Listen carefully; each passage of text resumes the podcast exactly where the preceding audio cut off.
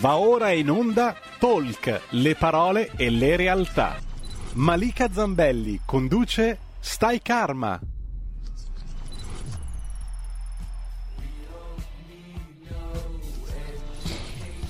Bentrovati, bentrovati amici del venerdì. Oggi puntata di Sekarma dedicata alla dermoriflessologia, un eh, metodo olistico ideato da Flavio Gandini e dalla moglie Samantha Fumagalli, una materia che diciamo si colloca un po' a cavallo tra la scienza e le medicine alternative che si occupa di, eh, del benessere psicofisico e dell'evoluzione spirituale dell'individuo, che è, come la maggior parte diciamo delle discipline olistiche ci ricorda come il livello fisico fisico non sia mai del tutto staccato da quello spirituale, anzi è strettamente correlato. Oggi il mio ospite è proprio Flavio Gandini, ricercatore, scrittore e docente. Eccolo qui. Eh, ciao Flavio, benvenuto. Buona giornata a te e agli, ascol- e agli ascoltatori, ovviamente. È un piacere. Anche per noi è un piacere averti. Allora, Flavio, mh, mm, come dicevo, tu insieme a tua moglie hai appunto ideato questa, questa disciplina che è la dermoriflessologia, eh, che eh, diciamo prende spunto dalle ricerche di questo grande scienziato che è Giuseppe Calligaris, eh, ai, quali, ai quali studi tu hai integrato poi anche delle conoscenze esoteriche che eh, derivano da personaggi importanti, anch'essi come Steiner eh, Gurdjieff, Jung e Castaneda. Quindi, se sei d'accordo, Flavio, io inizierei raccontando un po' eh, quali sono stati gli studi, le ricerche di Calligaris e poi ci spieghi che cos'è la dermoriflessologia. Sono perfettamente d'accordo, anche perché la storia non va mai dimenticata e quindi vale la pena ripercorrerla ritroso un pezzetto per dare un senso al, anche al nostro lavoro.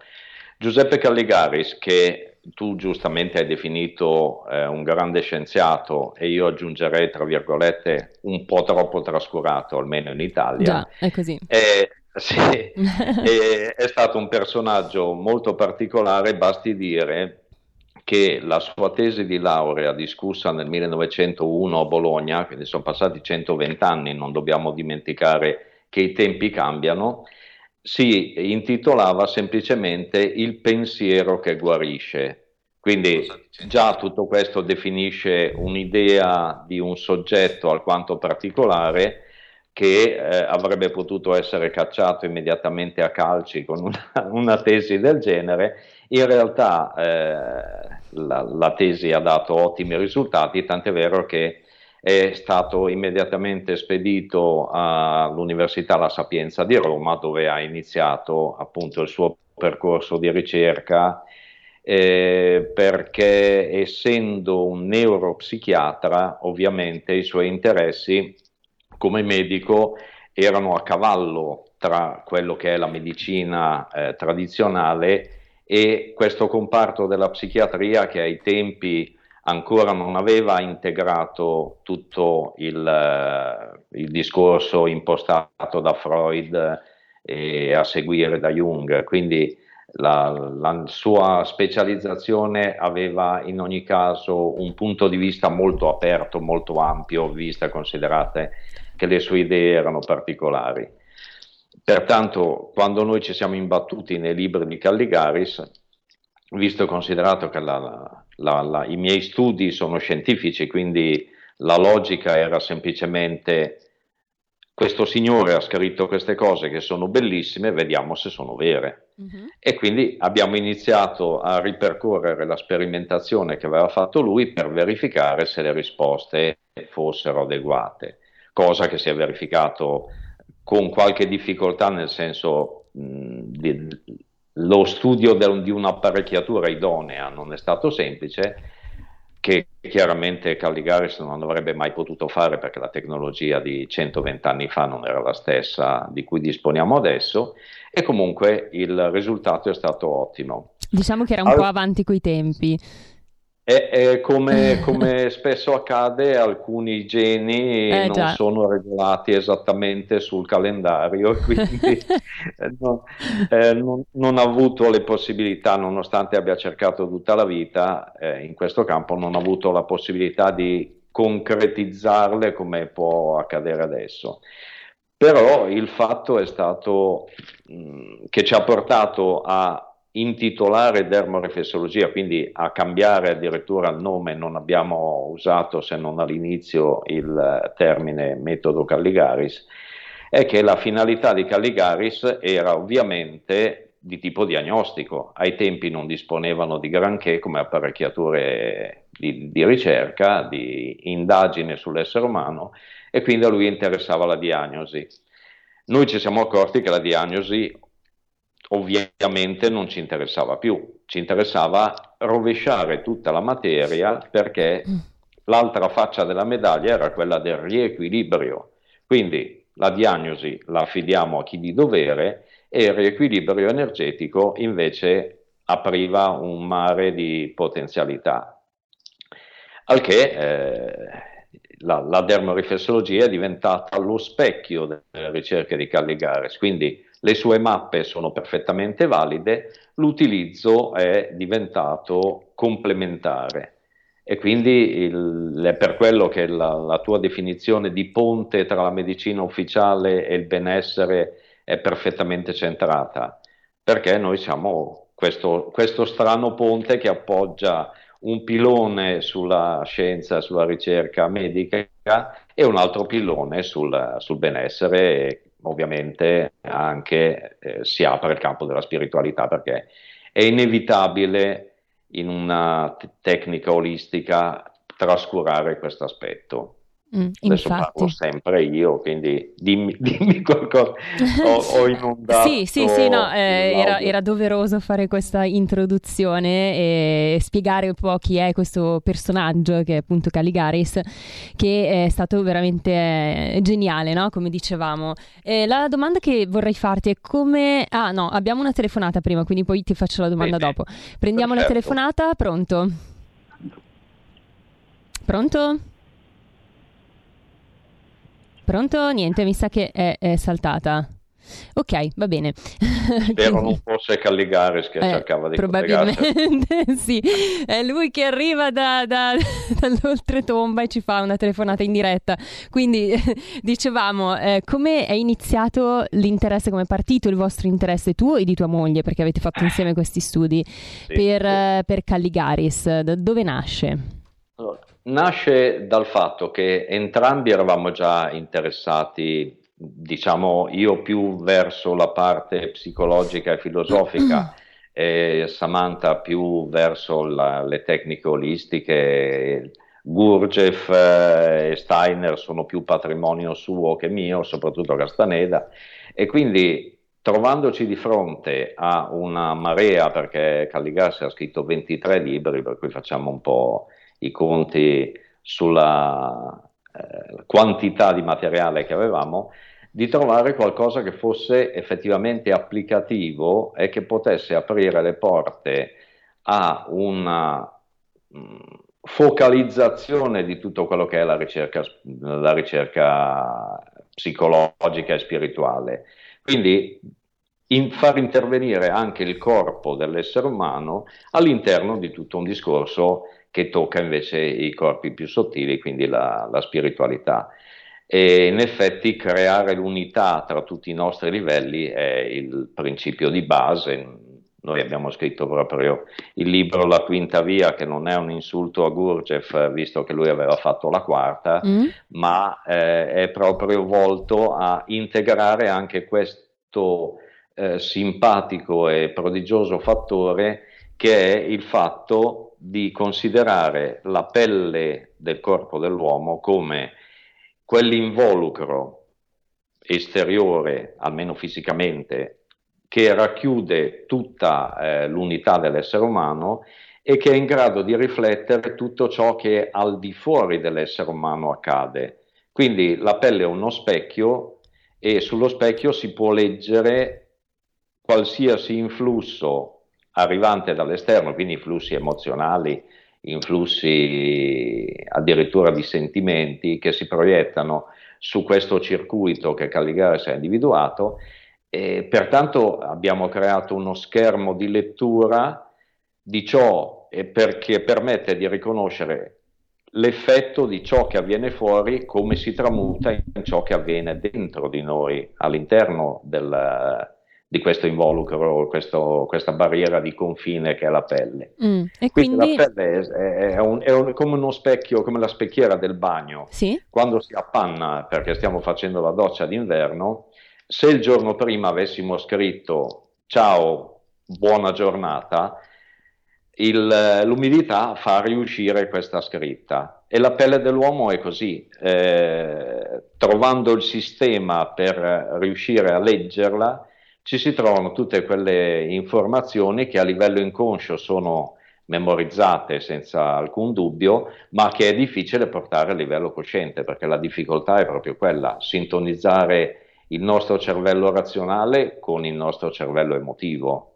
Mm. Ecco, Calligaris quindi aveva individuato diciamo, delle linee energetiche proprio sulla superficie della pelle e sì. eh, sostanzialmente la dermoriflessologia cosa fa? Cioè, eh, attraverso alcuni punti, giusto, che ci, cioè, esatto. che ci sono sul, sul, nostro corpo, va a riattivare anche delle memorie inconsce.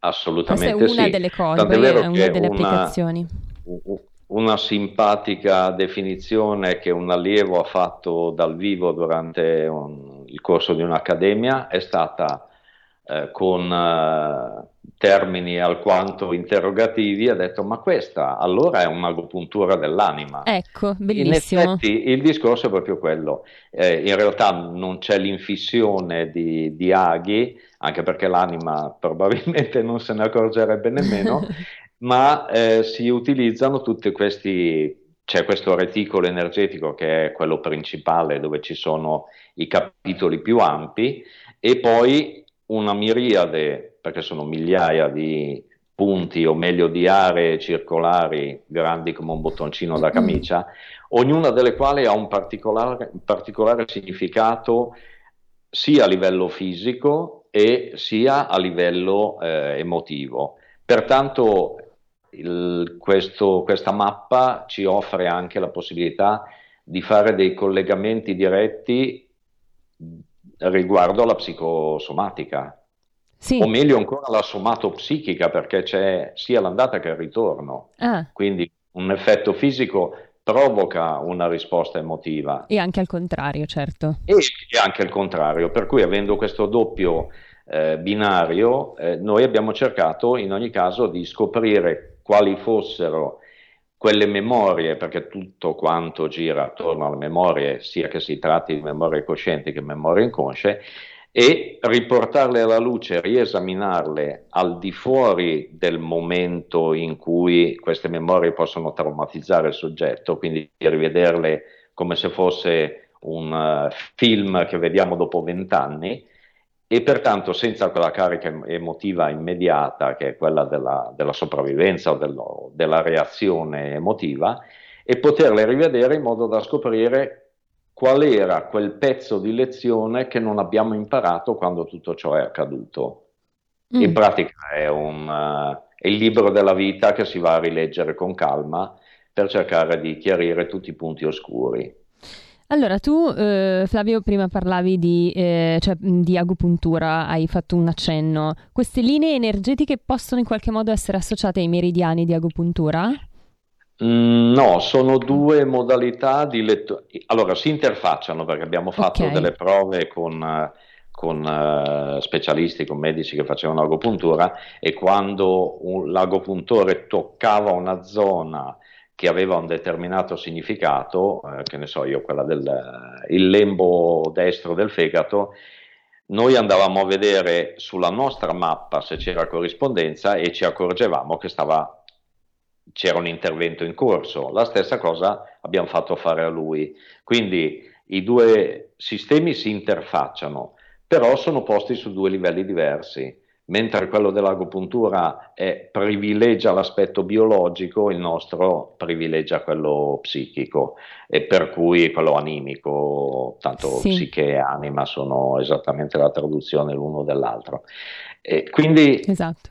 non sono, diciamo che sono due strati di una cipolla, la cipolla è sempre quella, però su uno strato c'è una mappa e su uno strato leggermente inferiore, non inferiore in termini di, di validità. Sì, sì, abbiamo, ho, ho, capito cosa intendi. Geometrico, eh, c'è l'altra mappa. Quindi eh. dialogano tra loro, ma sono due modi. Su due livelli diversi. In giro con la cartina geografica o col navigatore. Certo. La strada è sempre quella. Chiaro, sì. Allora, ci hanno scritto nel frattempo dei WhatsApp Giuseppe che chiede come agisce l'energia intellettiva guaritrice sul soggetto trattato a livello fisico. Può essere usata questa tecnica a distanza? Allora, eh, noi di solito cerchiamo di evitare il lavoro a distanza mm. perché eh, dovendo utilizzare appunto la pelle è necessario effettuare un'indagine dal vivo. E la stessa cosa, il trattamento di equilibrio avviene dal vivo perché una volta fatta l'indagine stabiliamo che cosa andare a stimolare, quindi la facciamo immediatamente. In realtà, in, proprio in questo periodo stiamo raccogliendo dei dati di una ricerca parapsicologica per cui non è che la distanza limiti gli effetti, eh, la complica notevolmente proprio perché la tecnica è pratica. Mm. E per quanto riguarda il termine energia mentale, direi più energia animica che, che mentale. Cioè mentale ormai l'abbiamo definito un po' troppo eh, collocato con una sfumatura di razionalità, mm. ecco, al di fuori della razionalità, quindi usando quella parte di cervello che non razionalizza tutto, sì, eh, è, una cosa, è una cosa logica e che si può fare, più okay. complicata rispetto a un lavoro tradizionale. Certo, allora invece Raul da Cesano che ci segue sempre, lo saluto, scrive oggi sentire nominare ripetutamente Gurdjieff mi sta gasando, insomma è un sostenitore di Gurdjieff. Vogliamo dire qualcosa sì. su Gurdjieff? Che cosa avete attinto da lì? Allora, Gurdjieff nella sua quarta via proponeva un lavoro fatto su se stessi per affrontare appunto quei termini non risolti e con eh, ovviamente le sue modalità perché a mio avviso Gurdjieff aveva una sua potenzialità personale immensa e quindi riusciva a tirar fuori dall'inconscio come se fosse un secchio tutto quello che c'era dentro, sì. eh, un altro genio. Quello che noi abbiamo aggiunto alla, alla sua teorizzazione nonché pratica di lavoro è appunto questa interfaccia corporea. Mm. Quindi il discorso della quinta via è che le prime quattro sono perfettamente logiche, noi uniamo la possibilità di lavorare proprio tramite questa risposta della, della pelle che ci dà tutte le indicazioni è come una pergamena, come, se una pergamena scritta con l'inchiostro simpatico, una volta che fai venire fuori le scritte non c'è, non, non c'è scampo, si, si riescono a mettere insieme gli elementi irrisolti. Ah, ok, benissimo. Allora, io ricordo ai nostri ascoltatori che per telefonarci in diretta il numero è lo 0266203529 oppure potete scriverci WhatsApp al 346 6427 756. A questo punto, Flavio, ti, cre- ti chiederei come avviene una seduta di dermoriflessologia. Mm, benissimo, allora una seduta di dermoriflessologia è, eh, comincio a specificare che è abbastanza lunga, in genere mm. ci vuole un'ora e un quarto okay. di lavoro, non si fa fuori in cinque minuti. La prima parte è ovviamente la parte che noi chiamiamo l'indagine, per cui si verificano strumentalmente, perché eh, o- oltretutto tutti questi dati sono registrati su computer, quindi inequivocabilmente, il livello dei flussi energetici attraverso le linee principali, che sono 10 linee emotive, 10 linee eh, fisiche, che tra l'altro sono collegate tra di loro proprio per il discorso psicosomatico, quindi ogni linea emotiva ris- risponde e colloquia con quella fisica collegata, tipo la rabbia e il fegato mm-hmm. sono eh, due fratellini gemelli, eh solo che uno è fisi- fisiologico e l'altro è di tipo emotivo. Eh, pertanto prima si fa tutta questa indagine, si mettono giù i dati, si verifica quali sono le prime necessità per cui qual è la prima o al massimo le prime due linee che hanno bisogno di riottenere dell'energia, dopodiché scelte queste due linee, quindi impostato il titolo del lavoro che noi andremo a fare, si restituisce tramite un uh, apposito strumento quell'energia carente. Quindi noi, una volta che abbiamo fatto l'indagine, abbiamo scoperto che ne so che ci sono due linee in ipereccitazione, per cui che stanno lavorando in fuorigiri, sono al di sopra di quelle che sono le potenzialità di gestione abituale del, del soggetto. Queste due linee hanno due linee antagoniste complementari, per cui sono è una bilancia con due piatti, uh-huh. una è sovraccarica, noi andiamo momentaneamente a riempire quella che è troppo vuota per restituire l'equilibrio e facendo questa operazione oddoniamo un surplus energetico che permette due cose. Una di mettere a fuoco il problema, perché il titolo ce l'abbiamo, quindi eh, il, la bilancia amore e, amore odio è una bilancia se l'odio è in sovraccarico, la persona è evidentemente troppo sollecitata nel suo, attenzione perché odio non è un, un aspetto negativo, stiamo parlando di funzionalità normali dell'essere umano, diventa sì. negativo quando va in eccesso, okay. perché odio vuol dire anche salvaguardia del proprio territorio, non farsi mettere i piedi in testa, mm-hmm. eccetera, eccetera, per cui è una, una dotazione che biologicamente non soltanto i mammiferi, eh, ma anche animali più semplici mettono in atto. Noi andremo a caricare l'amore per portare fuori, in primo luogo, quelle situazioni di rabbia che ci impediscono di sviluppare pienamente la parte affettiva. Una volta fatto questo e con quel surplus di energia, nel 90, 85% dei casi arrivano nei, nelle tre notti, tre o quattro notti seguenti, dei sogni, quindi mm-hmm. elementi che sono emersi dall'inconscio e che sono focalizzati, parlano di quel tema.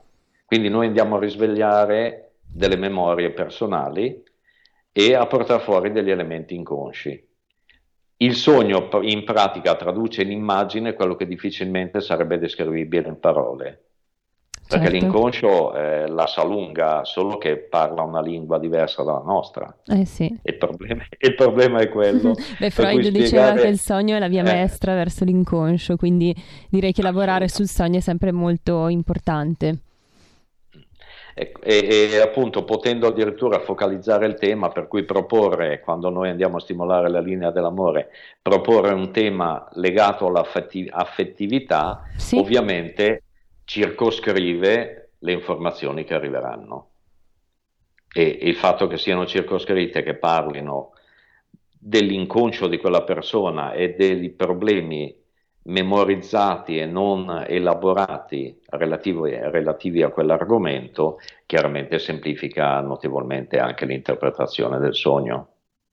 Ok, e quindi ehm, tra l'altro io leggevo che eh, attraverso la dermoriflessologia si può anche indurre più facilmente il sogno lucido di cui parlava appunto Carlos Castaneda nel suo libro sì. L'arte di sognare. Sì. Sogno lucido che è praticamente un sogno che può essere pilotato e eh, Castaneda diceva è molto importante secondo, era molto importante secondo il suo punto di vista riuscire a fare questo proprio perché eh, ci, ci dà una maggiore maturità emotiva e psicologica. Come avviene bene questa, cioè com'è possibile che attraverso la dermoriflessologia si possa riuscire meglio a fare dei sogni lucidi?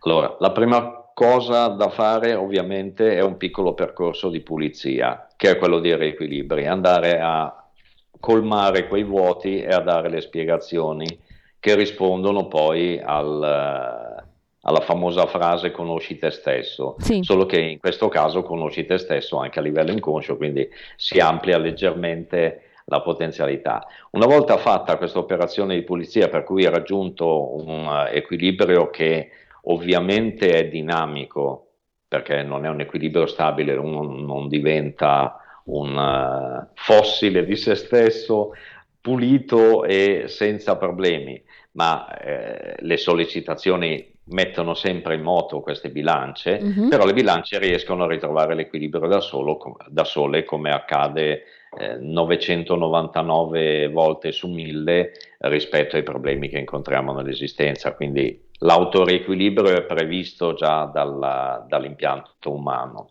Mm. Una volta trovato l'equilibrio si può andare a trattare quella facoltà che è proprio quella relativa al sogno, al sogno lucido sì. per ripulire anche quel contenitore perché tutte quelle facoltà, compresa, che ne so io, la trasmissione del pensiero, sul quale abbiamo fatto, tema sul quale abbiamo fatto parecchi esperimenti, sono presenti nell'essere umano in modo latente. Per cui noi, mh, senza saperlo, potremmo risvegliare delle dotazioni che l'uomo aveva in mille anni fa, sentire l'acqua che passa al di sotto dei nostri piedi. Ok, eh, Flavio, io ti devo interrompere un attimo perché purtroppo dobbiamo andare in pubblicità, ti ho fatto io la domanda poco prima e quindi eh, interrompiamoci un attimo, riprendiamo il discorso subito dopo la pausa pubblicitaria. Bene.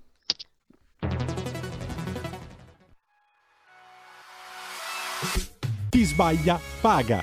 Ci metto la firma. Referendum giustizia. 1. Riforma del CSM. Stop allo strapotere delle correnti. 2. Responsabilità diretta dei magistrati. Più tutele per i cittadini. Chi sbaglia paga. 3. Equa valutazione dei magistrati. I magistrati non possono essere controllati solo da altri magistrati. 4. Separazione delle carriere dei magistrati. Stop alle porte girevoli per ruoli e funzioni. 5. Limiti agli abusi della custodia cautelare. Per una giustizia giusta è un equo processo per tutti. 6. Abolizione decreto Severino. Più tutele per sindaci e amministratori. Firma anche tu ai gazebo della Lega nelle piazze e in tutti i municipi d'Italia. Trovi tutte le informazioni sul sito legaonline.it. Chi sbaglia paga. Ci metto la firma. Referendum giustizia.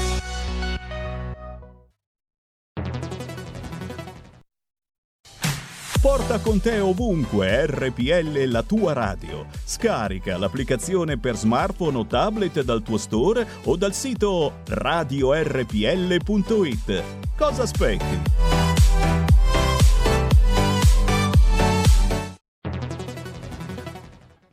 Dal 1849 Brescia è la leonessa d'Italia perché Brescia, i bresciani e le aziende bresciane non mollano mai. La Sargom di Rodengo Saiano Brescianissima è sempre più forte per vendere, lavorare e trasformare articoli gomma plastica tecnico-industriali. Alla Sargom potete inoltre trovare tubi gomma e plastica per aspirazione mandata aria, acqua, acidi, solventi e abrasivi, le cui caratteristiche e schede tecniche sono nel sito www.sargom.it. Grazie Brescia, da Sargom Rodengo Saiano, Brescia. Stai ascoltando RPL. La tua voce libera, senza filtri né censura. La tua radio. Le 12.33 minuti, siamo di nuovo in onda con Stai Karma e eh, siamo con Flavio Gandini, il nostro ospite di oggi, che è l'ideatore di una disciplina olistica davvero molto interessante che è la dermoriflessologia e che eh, appunto ci stava illustrando egregiamente, peraltro, e ci raccontavi di, eh, di questa capacità, eh, questa ehm, fa- diciamo possibilità che si ha eh, attraverso la dermoriflessologia psicologia di lavorare anche sul sogno. Esatto, stavamo parlando, abbiamo accennato al tema del sogno sì. e adesso stavamo parlando addirittura delle facoltà latenti dell'essere umano esatto, che sì, sono sì. spesso chiamate facoltà superiori, in realtà eh, molte di esse sono andate in disuso per mancanza di necessità di utilizzo pratico. Ci siamo strutturati su una, un'esistenza, su una vita sociale dove eh, non abbiamo più il bisogno di avvertire l'arrivo del dinosauro senza sentirne i passi, ma soltanto avvertendo che c'è un pericolo nell'aria. Mm. E la stessa cosa eh, può valere appunto, come si diceva, per eh, la, la, rabdomanzia, eh, per eh, il sogno lucido, anche quella è una potenzialità che tutti quanti hanno. Poi ovviamente eh, c'è chi può arrivare a 25 e chi può arrivare a 100 perché non siamo mai tutti uguali. Però il problema è che non utilizzandola mai è come, eh, come una lingua straniera, se non la parli per, anche se l'hai studiata e non la parli per vent'anni, poi mm-hmm. ti mhm. ricordi ben poco. Eh, e qui stiamo parlando di non utilizzarla magari da 2000 anni e quindi il ricordo è abbastanza basso. Sono facoltà che richiedono una grande energia personale mm-hmm. a mhm. livello psichico e pertanto quelle pulizie di cui parlavo prima sono indispensabili per non avere degli sprechi energetici e poter utilizzare appunto eh, l'energia per delle operazioni più, più complesse e più vicine a, alla, al nostro animo. Sì, ricordiamo che il sogno lucido è proprio la facoltà di pilotare il sogno. Sì, ecco, è, questo... è, è, un fatto di coscienza e volontà. Okay. In realtà è uno sviluppo spirituale che ti esatto. porta a poter decidere nel sogno. Mm-hmm. E quindi ricostruire l'integrità dell'essere umano conduce verso lo sviluppo spirituale. Lo sviluppo spirituale che spesso viene indicato in modo eh, più complicato, con delle frasi, permettetemi di essere forse banale ma semplice, mm. la spiritualità è quel conosci te stesso che abbiamo accennato prima. Una volta che ti conosci, per cui sai chi sei, puoi fare le tue scelte su, secondo il principio del libero arbitrio e volontariamente seguire uh-huh. e rispondere, oppure come dicevano i, i, nativi americani, camminare le tue parole, dove le tue parole sono, eh, all'inizio era il verbo, per cui l'idea fondamentale di ciò che deve diventare la vita umana, la vita materiale quindi camminare le tue parole vuol dire intanto sapere che parole vuoi dire e devono essere in sintonia con te stesso. Le azioni devono essere in sintonia con te stesso e con le scelte che hai fatto e poi ovviamente c'è l'assunzione di responsabilità.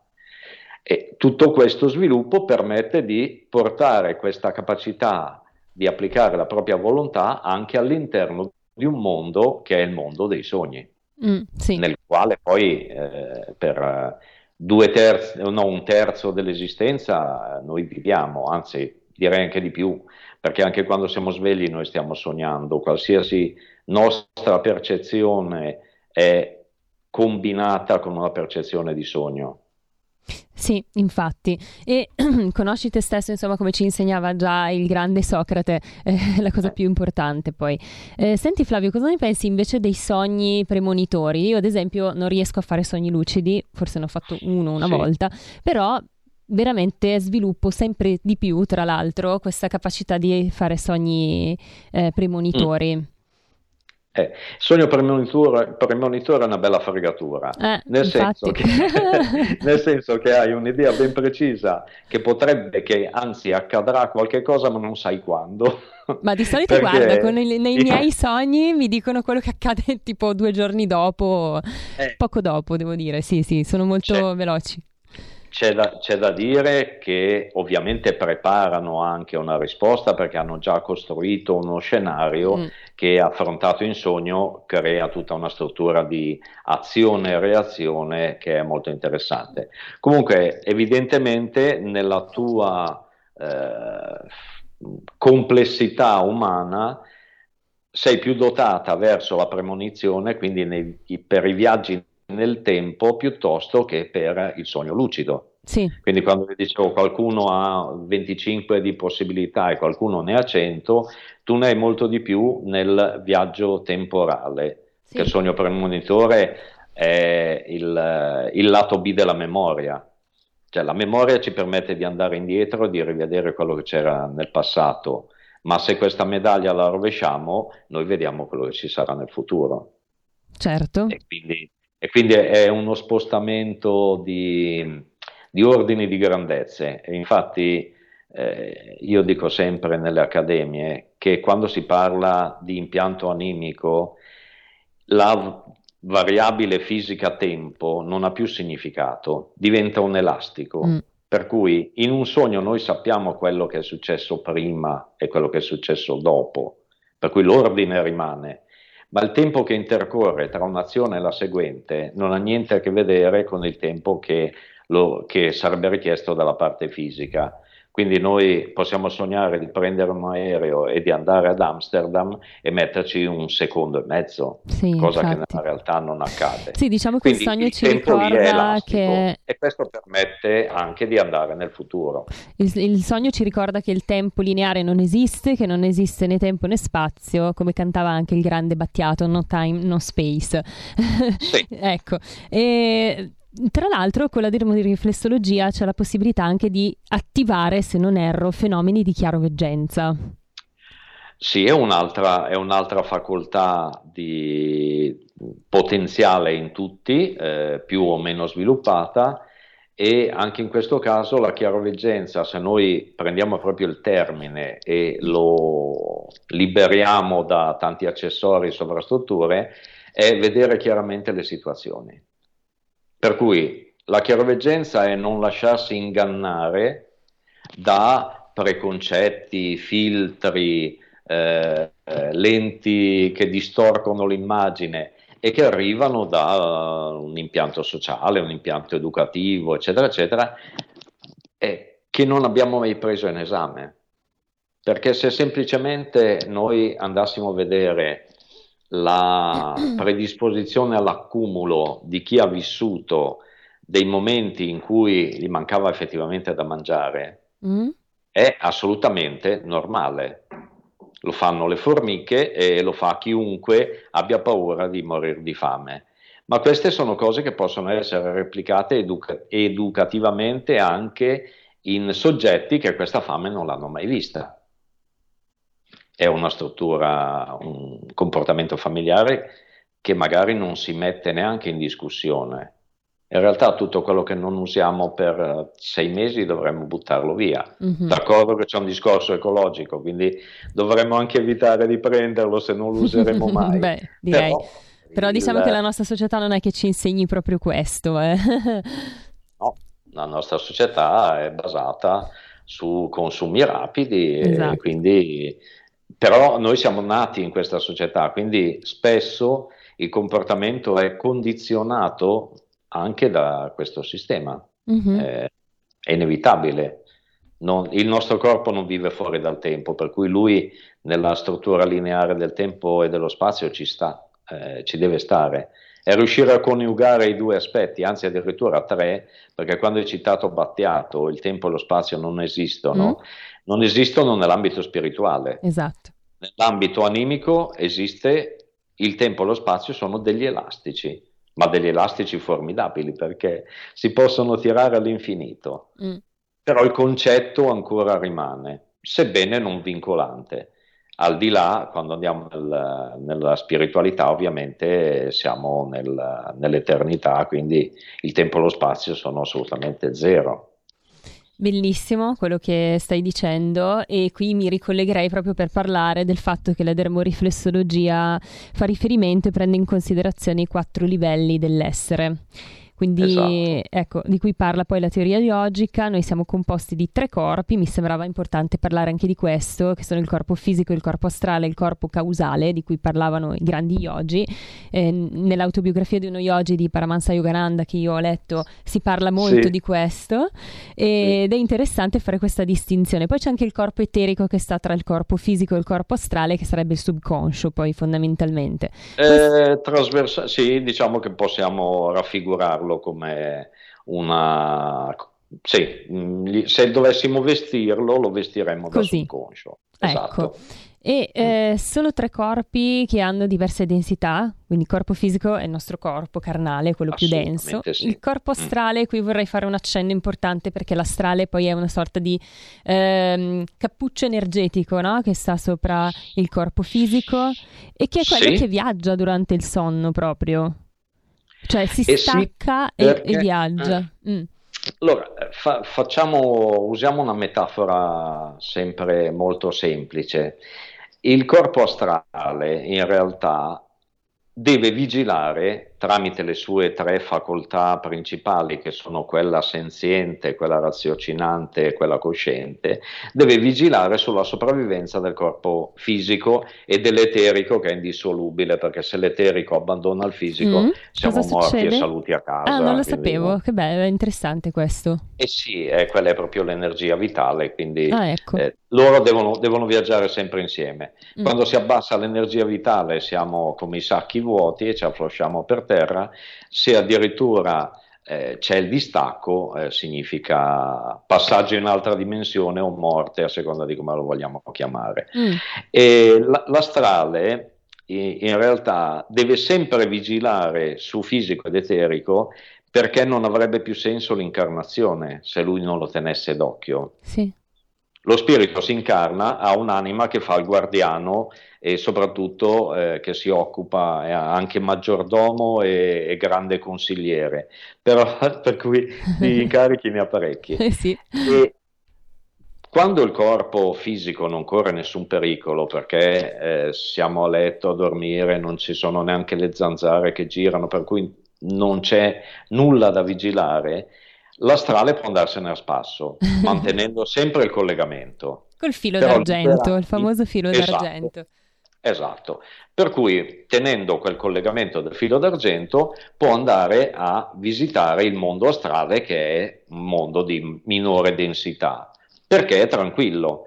Tant'è vero che noi ci possiamo svegliare dal sonno, quindi richiamare l'astrale tirando quel filo d'argento e riportandolo indietro, per delle situazioni che sono mm, indicatori di pericolo. Cioè una mosca ci può svegliare e il treno che passa a 30 metri da casa no, Sì. perché la ferrovia è diventata una situazione abituale che non desta pericolo e quindi non ci sveglia.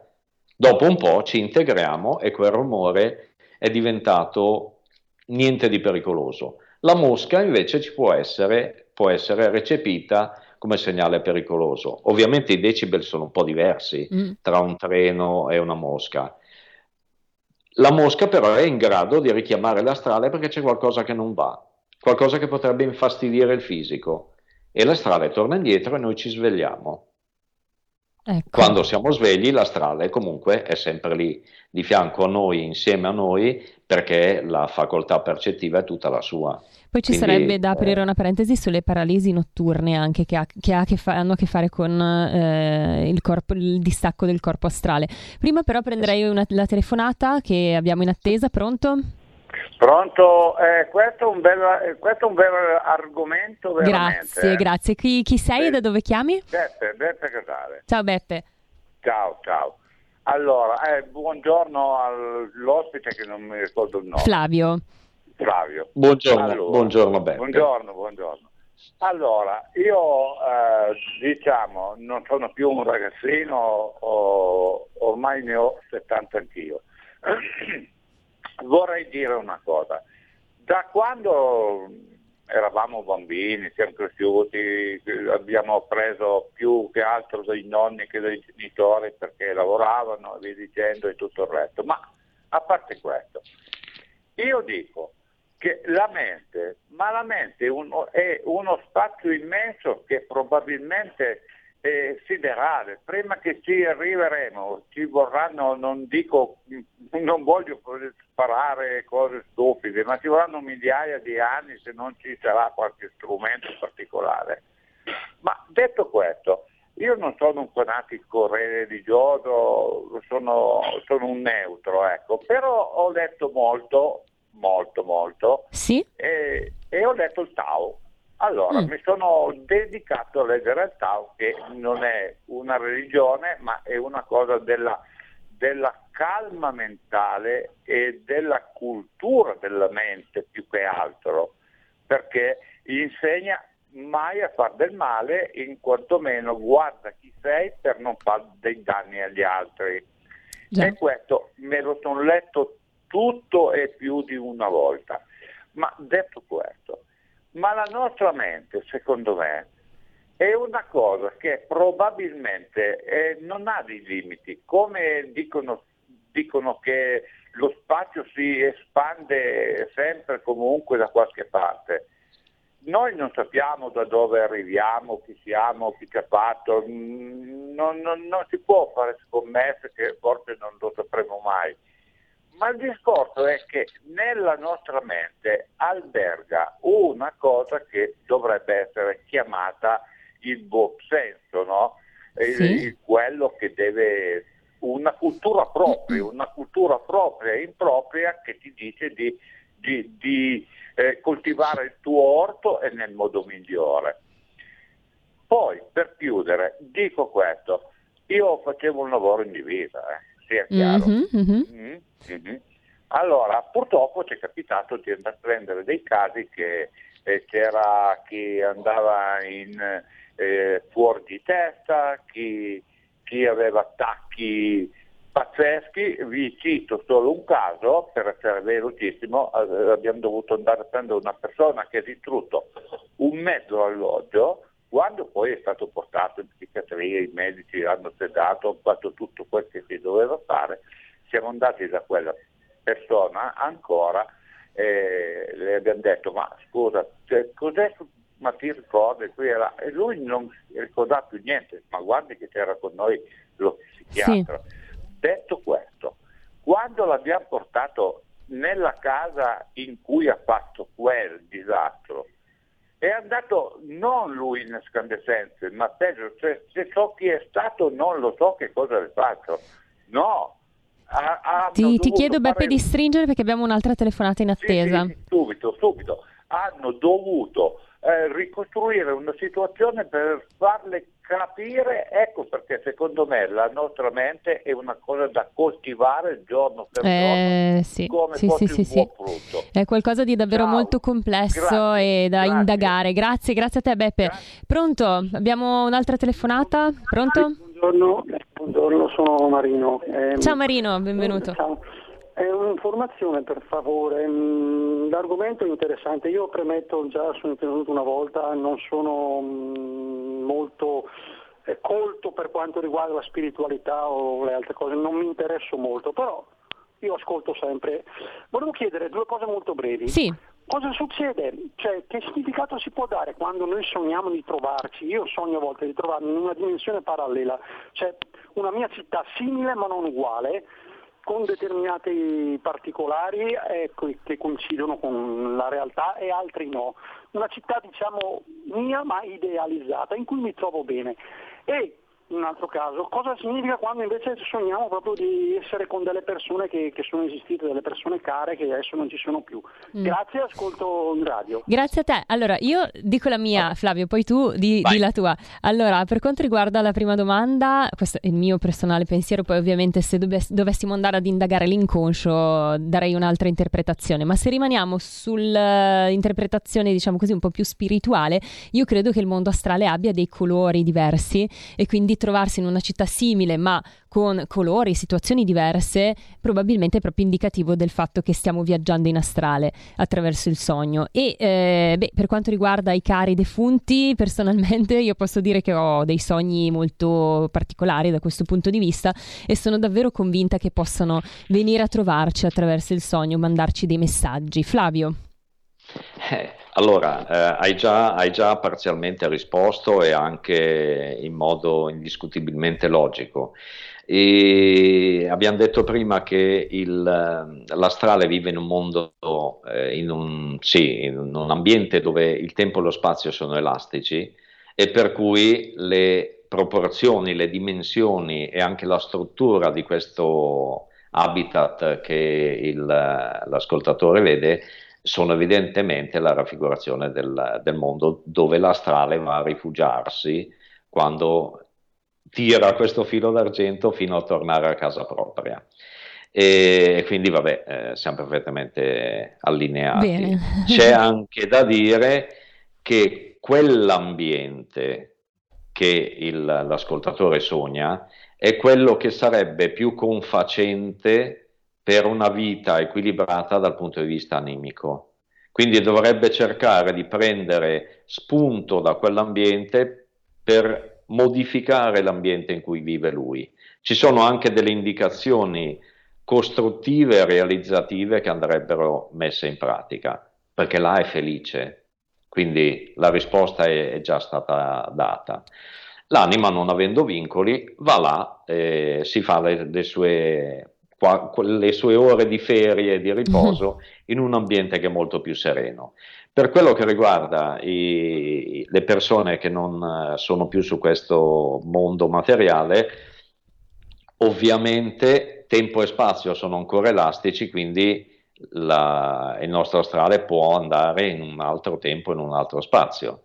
Oltretutto, eh, qui si apre una doppia dissertazione anche per il sogno precedente.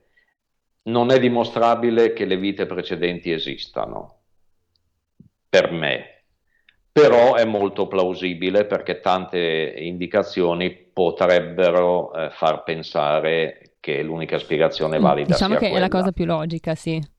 Eh sì, per cui quella situazione, quel paese che il sognatore vede, forse appartiene a una memoria inconscia di un'altra esistenza. Anche, Oppure, anche. parallelamente, potrebbe essere, siccome la, la, nostra genetica eredita degli elementi dalle persone che ci hanno preceduti, potrebbe essere l'esistenza di qualche progenitore.